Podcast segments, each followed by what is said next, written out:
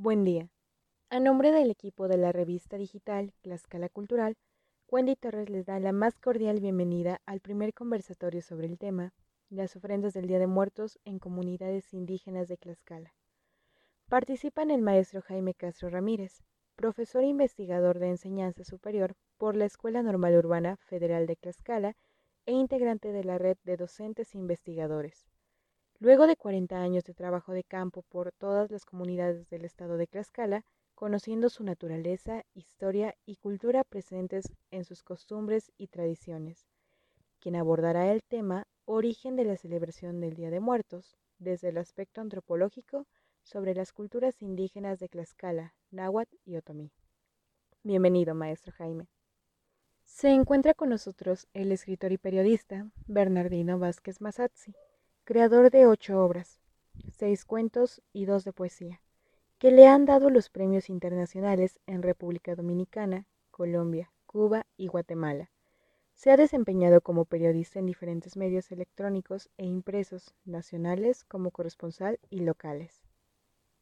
Él abordará el tema los significados de la ofrenda y los elementos que la conforman. Buenas tardes, licenciado Bernardino. Contamos con la participación del antropólogo Isaías Bello Pérez, originario de San Pedro Tlalcuapan, incansable promotor de la literatura náhuatl del estado de Tlaxcala, como escritor, una de sus obras principales es el exema y morfema náhuatl en apellidos de Tlaxcala. La producción literaria que hasta el día de hoy ha trabajado es sumamente importante para el estudio y comprensión de la historia como pueblo, quien nos hablará sobre la tradición de fiesta del Día de Muertos, desde el punto de vista literario y su aportación cultural de los pueblos indígenas de Tlaxcala que se preserva hasta nuestros días. Mucho gusto y bienvenido, maestro Isaías.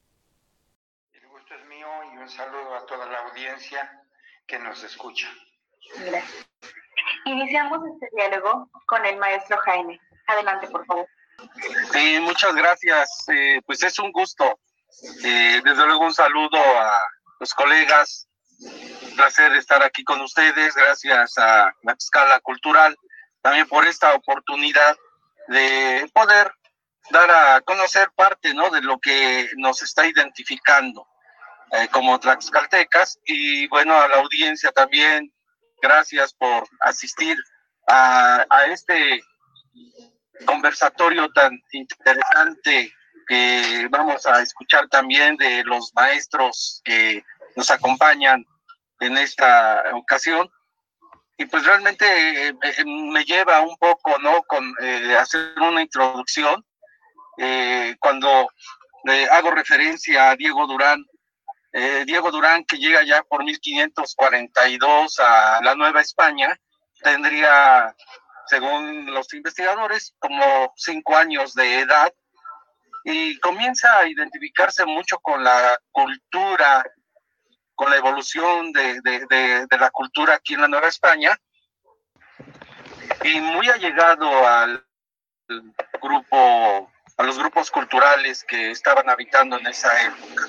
Eh, entonces le da la oportunidad de hacer un trabajo eh, etnográfico muy interesante, eh, en donde va rescatando parte de lo que realizaban los naturales y yo creo que aquí él vivió ese momento de la culturación, de la transición, de, cómo ellos realizaban sus eh, festejos, sus fiestas, sus reuniones eh, antiguas, y de pronto con una cultura nueva, entonces cómo es de que fueron eh, adaptando lo que ellos realizaban con lo nuevo, con lo que les estaban eh, inculcando.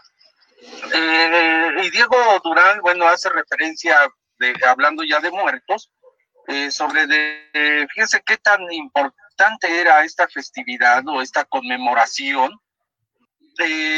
cita él que allá por el año de 1481, a la muerte del rey Axayacat, era un rey mexica, los tlaxcaltecas acudieron, recordemos eh, esa lucha que había entre el pueblo tlaxcalteca y los mexicas, eran enemigos eh, tremendos, ¿no? Eh, sin embargo, eh, la muerte de algunas, algunos gobernantes hacía que se acercaran independientemente de esa rivalidad. Y entonces, eh, los tlaxcaltecas, los gobernantes de, esa época, pues llevaban también algunos tributos ah, para que al rey Azayaca lo enterraran y le ofrecían también eh, como prendas, le ofrecían alimentos. Y, bueno, esto, este, estas celebraciones o este tipo de rituales hacía que se identificaran los, los pueblos, independientemente, repito, de la rivalidad que históricamente sabemos existía. Eh, también el mismo Diego, Diego Durán, pero acá lo está citando eh, eh, Patrick Johansson, en, en, 2014 hace una referencia también importante de lo que Diego Durán escribió referente a lo que estaba observando. allá dice Jackson que posiblemente esto lo escribió antes de 1574, cuando este, Diego Durán terminó su segundo volumen de la historia de las indias de la Nueva España. Le está citando Diego Durán ahí algo muy importante de unas fiestas, pero me llama mucho la atención que también hace referencia a cómo se eh, celebraban en Tlaxcala y que él observó y que le llamó la atención, que es la fiesta de los muertecitos. Y que ahí, de acuerdo a lo que él escribe, a lo que él narra, le llama de todos santos. así, así lo tiene eh, escrito. Y también la, fiesta de los difuntos. Y preguntando, dice él que no quiso también eh, hacer más comentarios, más preguntas, invadir más a la gente que le iba eh, eh, explicando el tipo de fiesta que celebraban y el por qué lo celebraban, pero sin embargo, a partir de ese momento, estamos hablando de antes de 1579, ya había esta mezcolanza o esta culturación de la fiesta de todos santos, como Diego Durán así lo menciona, y de difuntos. Y eh, dice que la fiesta de los niños o de los muertecitos, que era para los pequeños, era aproximadamente por el mes de agosto. Y que, bueno, observó cómo este, les daban semillas, o sea, les, les ofrendaban semillas, eh, cacao. Menciona dinero, no, no, no entiendo qué tipo de dinero, yo quiero pensar que tal vez era el mismo cacao y lo mismo le estaban ofrendando a los, a los grandes, que era la fiesta de los difuntos, así le llamaban para los grandes. Entonces, estamos hablando nosotros que del grupo Nahua ya había este tipo de, ofrendas, como lo que todavía tenemos en Tlaxcala, desde antes de 1579. ¿Sí? Entonces, remonta lo nuestro, nuestra tradición, nuestra cultura se remonta a años muy, muy antes. Bueno, eh, va evolucionando paulatinamente lo que, lo que es eh, la fiesta y que ahora nosotros eh, llamamos como de todos santos y fieles difuntos, aunque algunos, no sé, no entiendo por qué le llaman de todos los santos, yo me quedo con todos santos y fieles difuntos, como también eh, lo citaba mucho el maestro Desiderio Hernández Ochitiozzi y que, y que lo define de una manera también este, especial, ¿no? Donde él eh, mencionaba que la fiesta de Todos Santos se refiere a aquellos que murieron eh, habiendo sido perdonados de sus pecados o algunos eh, jóvenes que no se lograron casar y este, no tuvieron familia, etcétera. Y los fieles difuntos, aquellos que murieron sin haber sido perdonados sus pecados y que se encuentran, eh, según la religión católica, en el purgatorio, ¿no? Bajo el amparo de la Virgen del Carmen.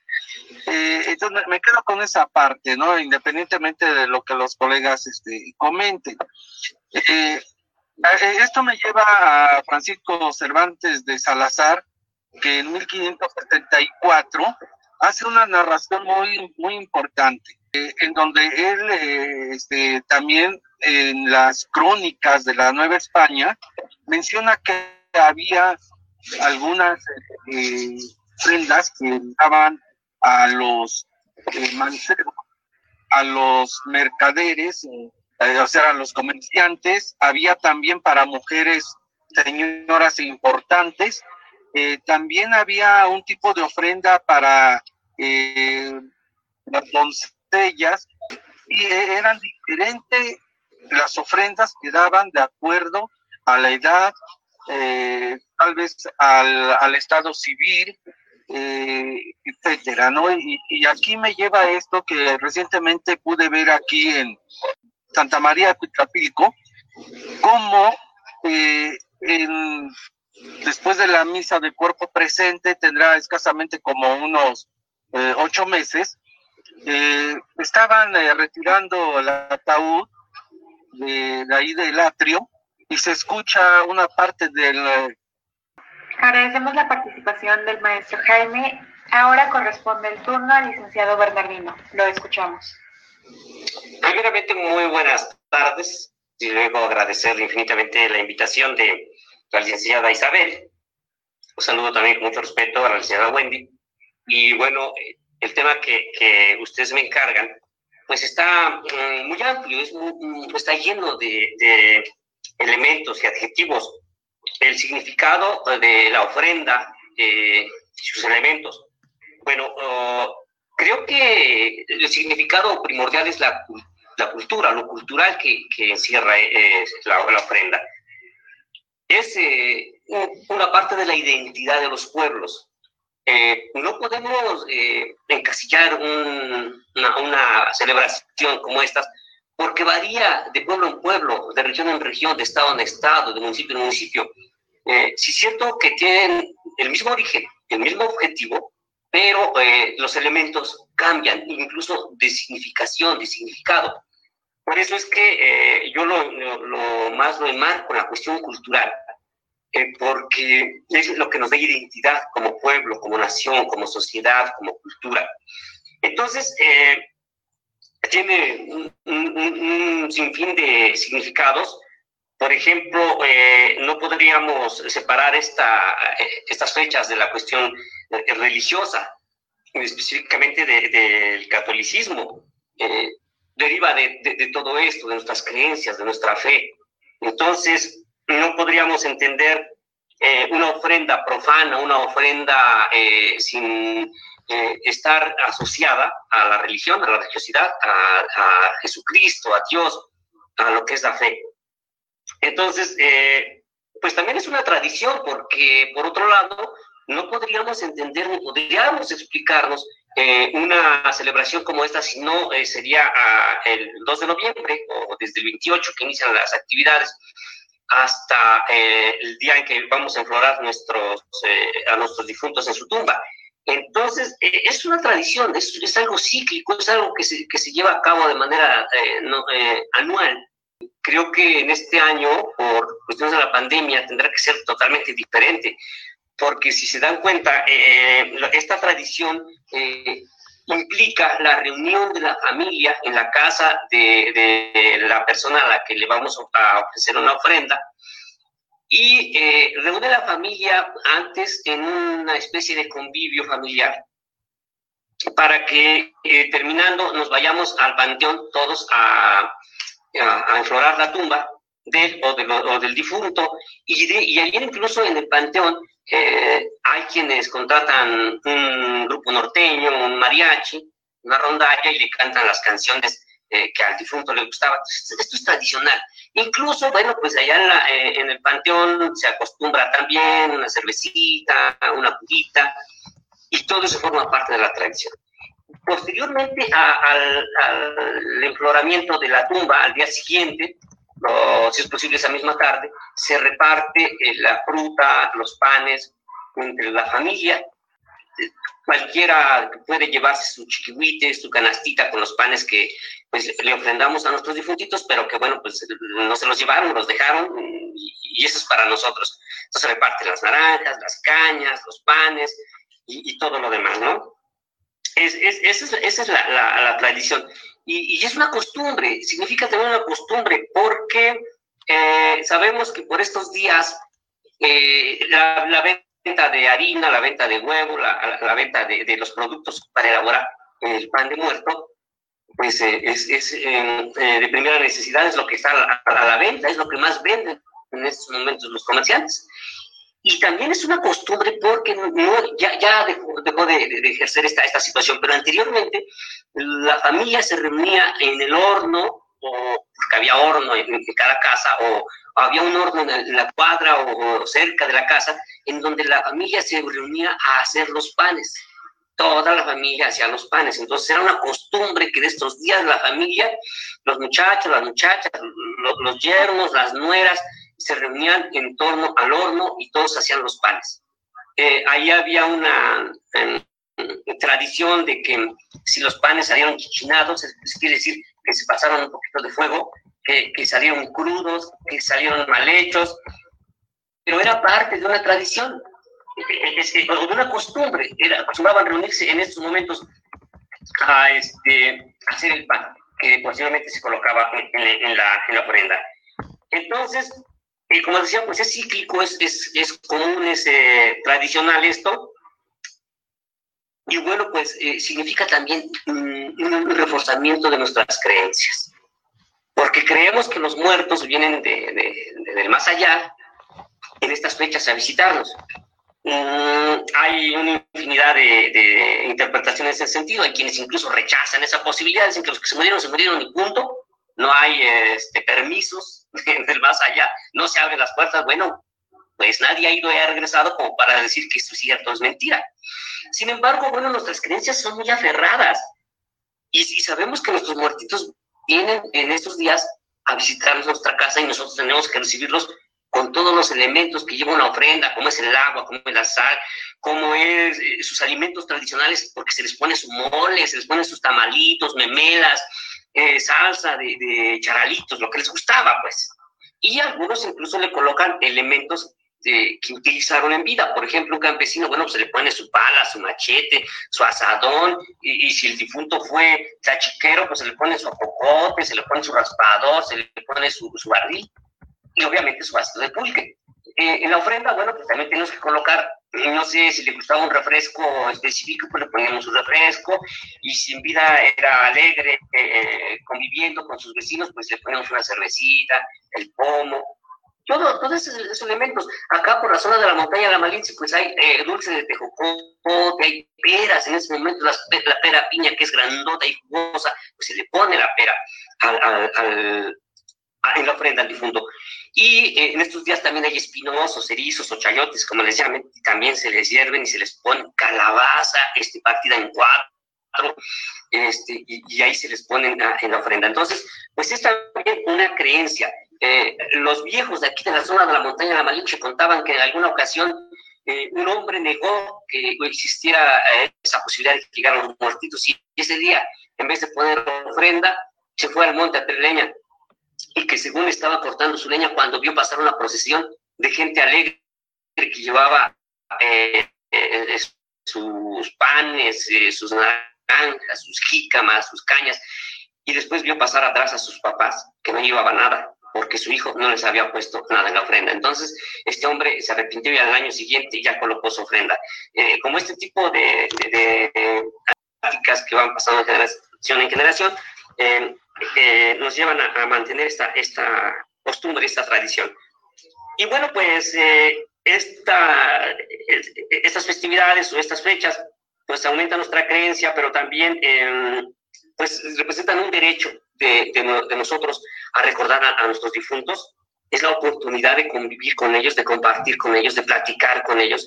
Algunos, eh, algunas personas, algunas familias de hace algún tiempo decían que era grato que llegara mi papá, mi mamá a visitarme en estos días a la casa y que me viera mejor.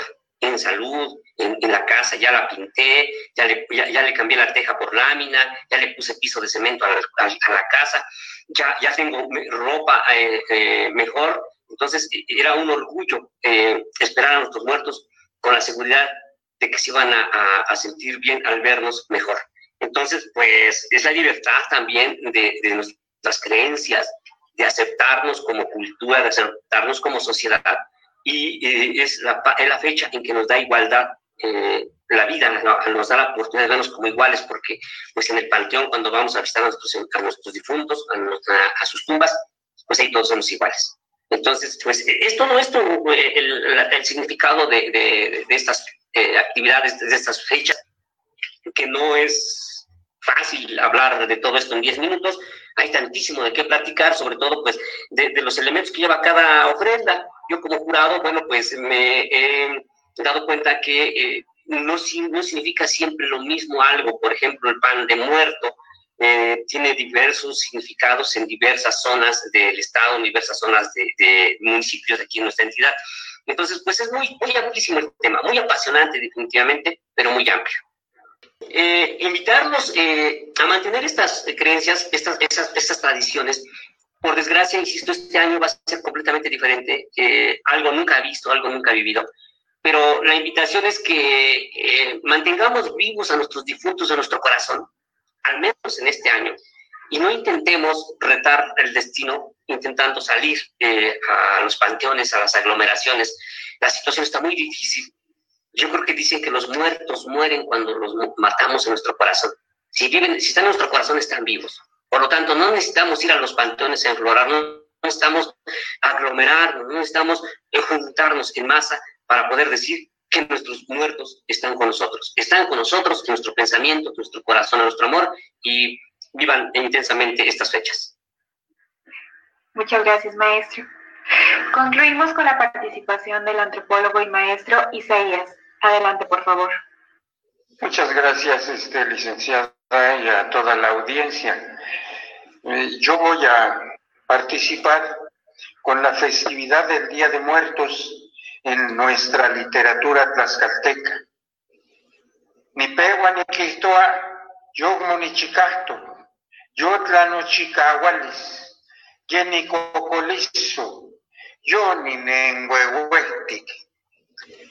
Fragmentos como eso de nuestra literatura nos ponen de manifiesto la riqueza cultural, ya que para hablar de este tema tan apasionante de la literatura, de, relacionada al Día de Muertos, surge desde la época antigua. Y así tenemos Nonansi de Netzahualcoyo, aquel poema que todos conocemos y que dice Nonansi, Momiquilis, Montecuilpan toca y cuartías titlaxcalchihuas, umpa no pampa chichoca, y guantlaca mistlatlanis, nonansi, cliptichoca, chiquilwi, xoxohtenbowi, y guanyegoni choca.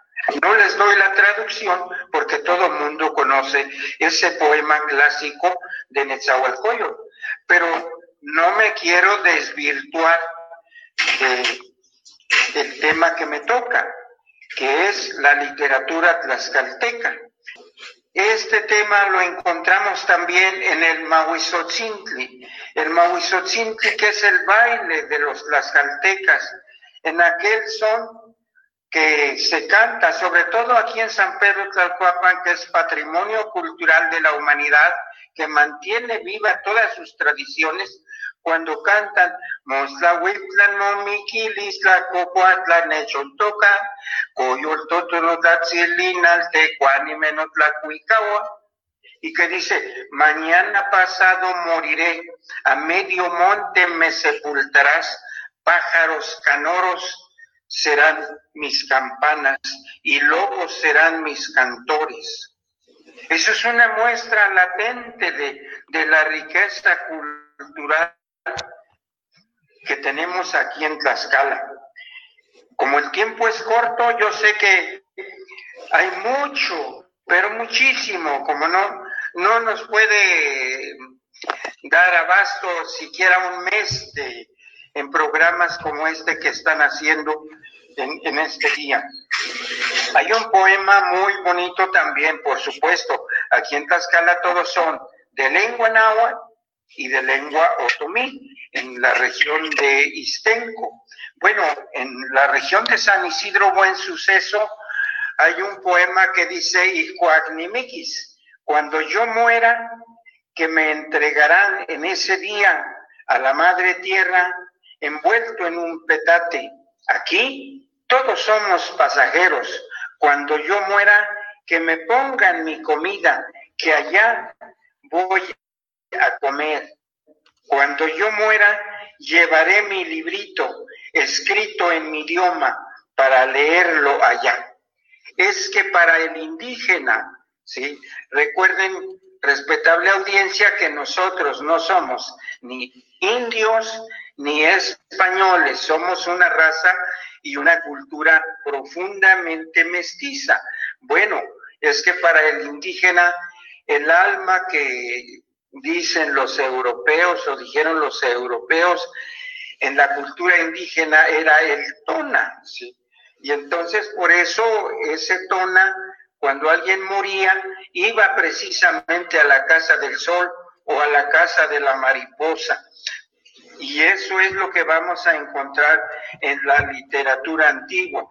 Pero en nuestro Tlaxcala tenemos un sinnúmero de mitos, anécdotas, leyendas, relatos de muertos y de aparecidos y hasta las actuales sarcásticas calaveras. Son parte precisamente de nuestra cultura.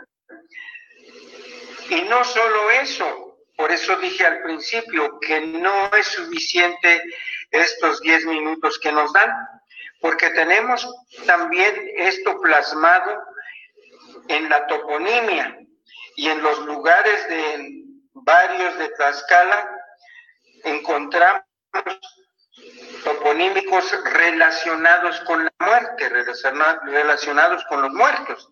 Y así aquellos parajes llamados Miquetla, que significa en la tierra del muerto. Y no solo en Tlaxcala, en todo el país, y para citar nada más dos estados, Miquetzingo en Puebla, que significa este lugar en el pequeño cementerio. Todos hemos oído hablar de Momoshpan, que significa persona que vive sobre montones de tierra con osamentas divinas o sobre los ídolos. Finalizo diciendo que en Oaxaca existe otro toponímico relacionado con el tema que nos ocupa, Mitlatongo, y que significa en el lugarcito de los muertos o país de los muertitos. Yo lo que quiero decir a toda la respetable audiencia que sigue este conversatorio, en que ustedes y yo tenemos un reto el de poner a tinta y papel aquellos poemas, mitos, leyendas, anécdotas y hasta las sarcásticas calaveras que circulan en la tradición oral. ¿Para qué? Para que las futuras generaciones conozcan la riqueza cultural de la actual gente tlaxcalteca. Querido público que nos sigue en este conversatorio que las deliciosas comidas que aparecerán en sus ofrendas, la sazón de los dulces y frutas, los hagan más afrodisíacos en esta vida y en la eternidad. Gracias por haberme escuchado. Muchísimas gracias, maestro Isaías. Para concluir este conversatorio, les pido a todos, por favor, que nos den una breve reflexión. Bueno, eh, a mí me gustaría eh, pedirle a, nuestros, eh, a nuestro público que luchemos por preservar estas costumbres y esas tradiciones que nos dan identidad. La transculturización eh, nos ha hecho mucho daño. Eh, hemos dejado ya de mm, pues, saborear los platillos tradicionales mexicanos a, cambio de sopas instantáneas, de productos de elaboración em, instantánea. Y eso, aparte de, quitarnos algo de nuestras tradiciones y nuestras costumbres, de, la, la, raigambre que tenemos en materia de, alimentos, pues nos hacen daño. Eh, estamos eh, siendo testigos en estos momentos de, la, de la música, o que ni siquiera es música. Yo le digo a mis alumnos, estudien para que no crean que el reggaetón es música. Estudien para que no crean que el perreo es un baile. Eh, tenemos que mantener unos nudos en torno a nuestras costumbres y nuestras tradiciones para eh, evitar eh, elementos o argumentos que nos eh, dañen, que nos separen de lo que somos originalmente. Si bien es cierto que debemos estar abiertos a cualquier manifestación cultural, debemos preservar las nuestras. Son ricas, son bonitas, son, son lo que nos hace ser un país, una raza, una cultura. Yo eh, quisiera que en las escuelas eh, le dieran todavía mucho más importancia a estos temas, que trabajaran más eh, con las costumbres, no sé, certámenes de poesía en agua, certámenes de poesía en, los que se, en los que se ensalce las costumbres, las tradiciones del pueblo, el valor de las personas, que se elaboren certámenes de cuento, de novela, en las que se hable de estas costumbres que, son tan hermosas eh, y son tan nuestras.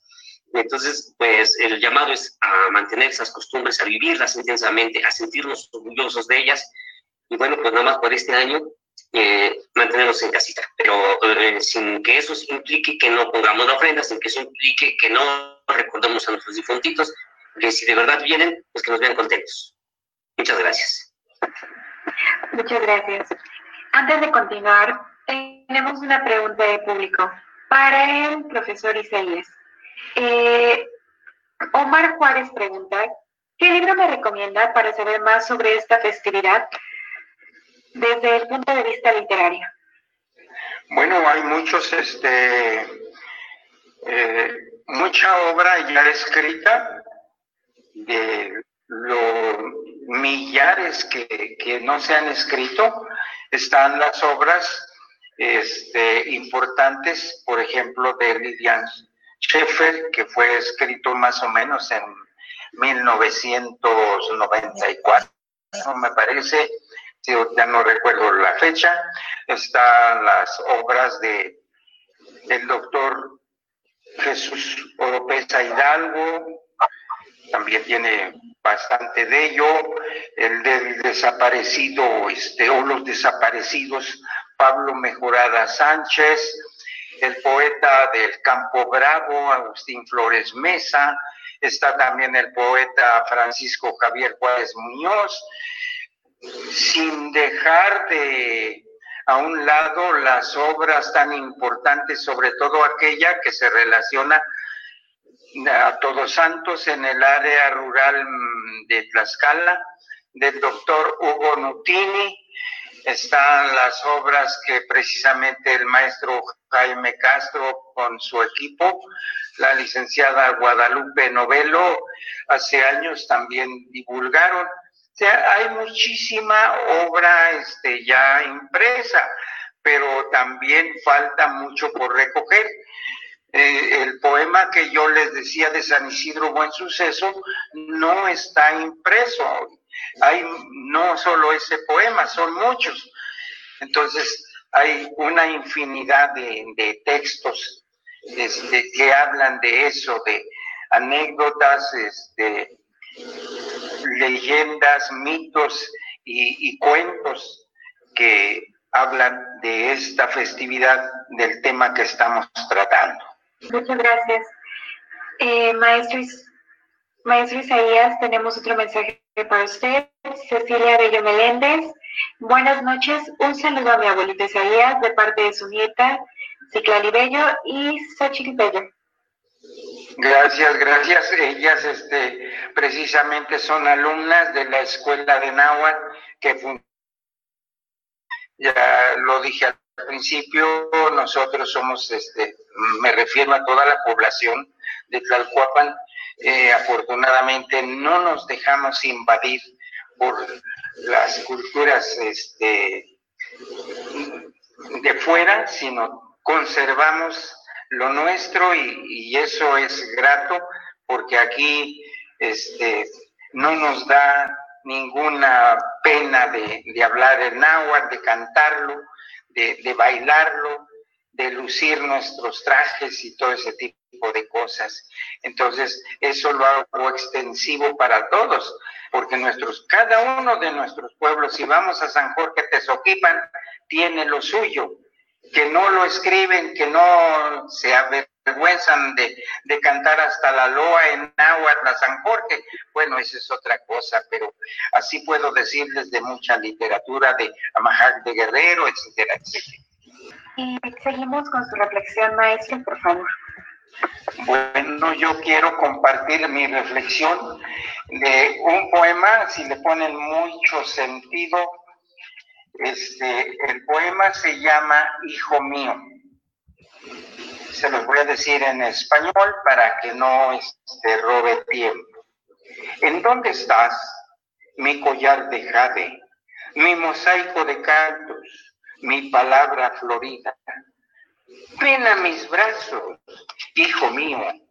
Tú eres mi palabra, la flor perfumada, el mosaico de cantos, mi palabra perfumada. Ah, en ti me recreo, en ti estoy, en tu corazón me recuesto, en tu corazón vivo, ahora y más allá de la muerte, hijo mío, en ti estaré. Aunque no me vean, aunque no me sienta, porque tú eres yo. Yo soy tú en la casa del sol, en la casa de la mariposa, también irás tú, donde ahora voy yo, la sofcamático. Muchísimas gracias, maestro Isaías. Gracias por su participación en este primer conversatorio, conversatorio de la escala cultural. Hasta la próxima y buenas noches.